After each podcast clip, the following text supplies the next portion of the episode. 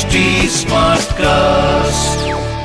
आप सुन रहे हैं एच डी स्मार्ट कास्ट और ये है रेडियो नशा प्रोडक्शन हेलो मैं हूँ डॉक्टर नागर पेशे से मनोवैज्ञानिक और पैशन से ह्यूमन माइंड का फ़ैन मैं लेकर आ गया हूँ आपका फेवरेट शो जिसका नाम है लव आजकल लव आजकल दोस्तों, क्या कभी आपने किसी हलवाई को अपनी ही बनाई मिठाई खाते देखा है? अच्छा अगर कोई हलवाई कभी अपने खुद के खाने के लिए मिठाई बनाए तो कैसी होगी वो?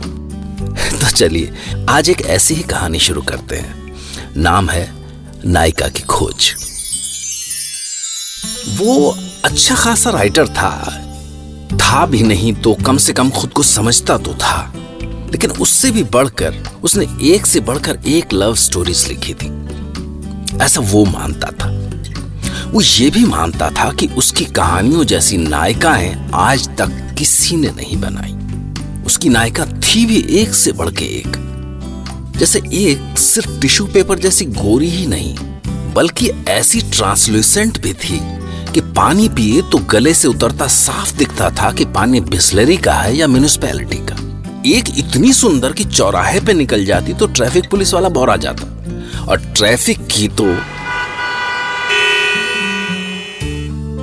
एक ऐसी कि सुहागे ने करवा चौथ को उसका मुखड़ा देख के ही व्रत तोड़ लेती।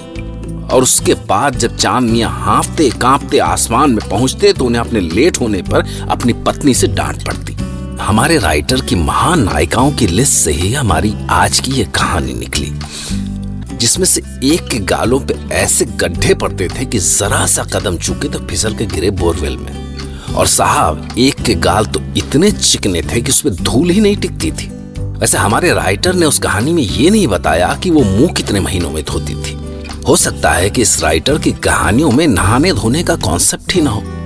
वैसे भी लव स्टोरीज में चुम्बन और आलिंगन का ही महत्व होता है। बाकी तो सब सांसारिक बातें हैं। तो ऐसा हमारा महान लव स्टोरीज का राइटर एक बार बहुत फ्रस्ट्रेट हो गया कि आज तक उसने अपने रीडर्स के लिए एक से एक आला दर्जे की नायिकाएँ ला के दी और उसे खुद क्या मिला? एक ऐसी औरत जिसे प्यार की परिभाषा नहीं आती, अनपढ़, जाहिल 24 घंटे हींग की बघार जैसी महकने वाली, खुद ब खुद चलता एस्केलेटर देख के भूत ढूँढने वाली और हिंदी के नाम पे भोजपुरी के गरारे करने वाली गंवार औरत। बस बहुत हो गया। अब वो अपने लिए एक नायिका ढूंढेगा। तो बस साहब वो इस पवित्र काम के लिए नहा धो के अभी घर से निकला ही था कि पीछे से उसकी रूप कुमारी ने टोक लगा दी। क्या जी? कहाँ जा रहे हैं? धन्य हो रूप की मारी ये जाते हुए को बिल्कुल राइट टाइमिंग से टोकने की कला कहाँ से सीखी तुमने? नहीं जी सीखे नहीं पैदाइशी है। अम्मा से आया है ये गुण। हम तो पूछ रहे थे साँझ तक आ जाएँगे ना? राज बिहारी चचा के पतों की गोद भराई है। वहाँ जाना है ना? अरे अक्कल की अली बाबा सांझा को कौन सा गोद भराई होता है? आप भी ना। हम अली बाबा है तो आप कौन है? चालीस चौरन के सरदार। अरे साँझ को बुद्ध बाज़ार जाएँगे। गोद भराई में देने के लिए कुछ कुकर वुकर लेना होगा ना गिफ्ट का? और हाँ हमको कुछ इमली खाने का भी जी हो रहा है वो भी लेना है। अब ये चाचा की पतोहू की गोद भराई से तुम्हारी इमली का क्या कनेक्शन है माता? अरे वो चाची विस्पर वाली रास्ता ना भूल गई है। उसीलिए इमली छोड़िए आप नहीं समझेंगे। तू क्या समझती है हमारी अक्कल को है? हम इतना महान राइटर हैं। अरे संडे का हिंदुस्तान अखबार हमारी कहानियों के सहारे ही बिकता है। अब तो हम समझ के ही जाएँगे कि ये चाची के रास्ता भूलने से इमली का क्या कनेक्शन है। अब अभी आप अपने काम से जाइए। नहीं तो फिर आप कहेंगे कि पहले टोक लगाई, फिर लड्डू बिलाने को कह दिया। लड्डू? राइटर साहब का तो सर बनना आ गया। ये औरत है या क्रिस गेल? एक के बाद एक छक्के मारे जा रही है। और हमसे एक कैच नहीं पकड़ा जा रहा ससुरा। अपनी पत्नी से फ्रस्ट्रेट होके घर से अपना भन्नाता हुआ सर पकड़ के निकल ली। और दुनिया भर के धक्के खाते हुए पहुँच गए एक ऊँचे से टावर के नीचे। हरे कांच की 35 माले की उस बिल्डिंग में न जाने कितने तो ऑफ़िस समाये हुए थे। और नीचे चाय की एक टपरी, समोसा, कर्क रोग वाली धुआँ बत्ती फ्रूट चाट मसाला छाछ और पता नहीं क्या क्या मिलता था। क्या है कि बड़े साहब लोग तो बड़े बड़े रेस्टोरेंट से ऑर्डर किया करते थे, पर उनके निचले दर्जे के लतिहड़ लोग यहाँ आके कुछ भी ठूसा करते थे। इसके अलावा चूँकि टावर में होठों से हवन करने की सख्त मनाही थी तो ऑफ़िस के सारे संस्कारी नर नारियाँ ग्रह शांति का अनुष्ठान यहीं नीचे आके किया करते थे। वैसे इस स्थान की खास महत्ता इस वजह से भी थी कि यहीं खड़े होकर हमारे राइटर साहब को नए नए आइडियाज़ आया करते थे। और उससे भी बढ़कर कि उनकी कहानियों की सारी नायिकाएँ यहीं से उठाई हुई होती थीं। तो राइटर साहब ने सोचा कि उन्होंने साहित्य की सेवा के लिए यहाँ से एक से बढ़कर एक नायिकाएँ उठाई चिल्ड एसी ऑफ़िस में भी छोटी निक्कर पहन के आने वाली से लेके विशुद्ध भारतीय परिधान में सजी इंजन सा धुआँ फेंकने वाली, पानी पूरी भी अंग्रेज़ी मीडियम के छोटे से मुँह से खाने वाली और सदा फ़ोन से चिपकी अपने बॉयफ्रेंड के पैसों से रिचार्ज कराने वाली आदर्श प्रेमिका तक। तो क्यों ना अपने पर्सनल यूज़ के लिए भी यहीं से एक उठा ली जाए, किसी को क्या पता चलेगा? और वो हाथ में चाय का गिलास थामे बैठ गए कंटिया डाल के। और अचानक उन्हें एक रूप सी दिखी। क्या हुस्न की सुनामी थी वो? स्टाइल का पजामा और छलर मलर सा कुछ टॉप पहने हुए। और कमाल तो ये कि उसकी त्वचा से उसकी उम्र का पता ही नहीं चलता था। और उसका बदन तो महँगे जिम की सालाना मेंबरशिप का साक्षात पक्का वाउचर था। बस, उसे देखते ही राइटर साहब के मुँह से लार कुछ ऐसी टपकी कि मिल गई मेरी पर्सनल नायिका। पर तभी नायिका को सामने से आता उसका बॉयफ्रेंड दिखाई दिया। और उसे देखते ही वो ऐसी शुरू हुई कि पी पी पी। उसने जो जो महान शब्द निकाले अपने बॉयफ्रेंड के शान में कि खुदा कसम ऑक्सफोर्ड डिक्शनरी वाले आज तक उन पर रिसर्च कर रहे हैं। उस दिन तो हमारे राइटर महोदय ऐसे भागे वहाँ से कि सीधे अगले दिन ही लौट के आए।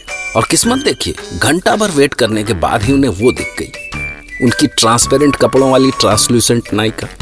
एक पल को तो राइटर महोदय उसका भूगोल ही बांचते रह गए। फिर जब अचानक सच्चाई के धरातल पे लौटे तो उन्हें लगा कि सौंदर्य की इंटरनेशनल एग्जीबिशन का मज़ा तो सारी दुनिया ले रही भाई। फिर उनके लिए क्या बचा? सो उनके मुँह का स्वाद कुछ कड़वा सा हो गया और वो मुँह में एक पान दबा के मुरझाए हुए से वहाँ से निकल ली। असल में पहले तो वो अपने रीडर्स को जैसी तैसी नायिकाएँ थमा देते थे। वो देखने में जन्नत से उत्तरी बहत्तर हुरो जैसी होती थी, पर अपने यूज़ के लिए बड़ी मुश्किलें थी उनमें। तो हमारे राइटर महोदय ने तय किया कि वो थोड़ी देसी टाइप की नायिका की तलाश करें। पर जब पूरा शहर छान मारने के बाद भी उन्हें डेयरी के शुद्ध देसी घी जैसी शुद्ध और संपूर्ण भारतीय नारी नहीं मिली तो उन्होंने सोचा कि चलो थोड़ा कॉम्प्रो कर लेते हैं। वैसे थोड़ा नहीं काफ़ी कॉम्प्रो करने के बाद उन्हें काम चलाओ सी नायिका मिल ही गई। दांत कुछ पीले थे तो क्या? अब पुरानी गाड़ी जैसी धजक के चलती थी तो क्या? अरे आँखें सड़क पर हमेशा बाएँ ही देखती थी तो क्या? कॉम्प्रो मूड में आ जाने के बाद इतना सब तो चलता है। तो साहब, राइटर महोदय आगे बढ़े और झट से बजरंग बली पोज में घुटनों पर टिक कर उससे बोल पड़े। हे दिव्य स्वरूपिनी, हे स्वप्न हरता हे मेरी लेखनी में सरस्वती सी वास करने वाली मेरी कोमल हृदयगत भावनाओं में विक्षोभ पैदा करने वाली मेरी मोहिनी मेरी कामिनी। और जाने उनसे भावनावश कामिनी शब्द के उच्चारण में क्या गलती हुई कि वो कामिनी आग का गोला हो गई? क्या बोला? क्या बोला तू मेरे को? तुझ्या मायला गाडव्या सुकड्या बोंबील? ये ये. तुझं अरे, फोडून टाक काय समजलं काय रे मला? अशी तशी बाईच तुला? ये इथे ये. धावतोस कुठे? ए थांब. बस इसके बाद तो हमारे राइटर महोदय की आँख सीधे अपने घर के बिस्तर पे ही खुली। अरे अरे लग गई यार। अरे बहुत मारा। अरे होश आ गया आपको? हाँ आखिरकार होश आ ही गया। हाय क्या मारा है कम वक्त ने?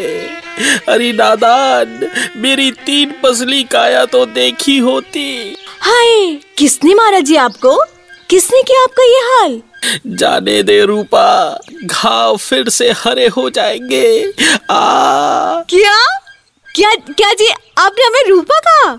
दरअसल रूपा उन्होंने कहा नहीं था। भावनावश मुँह से निकल गया था।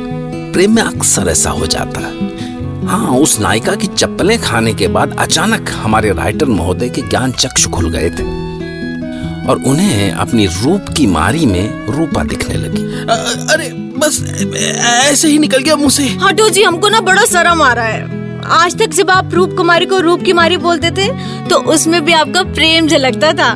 अब आप रूपा कहते तो एकदम ही से। उस दिन के बाद से हमारे राइटर महोदय ने प्रेम कहानियाँ लिखना आखिर उन्हें प्रेम का ज्ञान जो हो गया था। तो अब वो अखबारों में राजनीतिक लेख लिखते हैं। क्योंकि दोस्तों, अगर झूठ ही लिखना है तो प्रेम कहानियों से ज़्यादा स्कोप तो राजनीति में है। तो साहब, ये थी हमारे राइटर की लव स्टोरी सुनते रहिए। लव आजकल फिर वो ही की।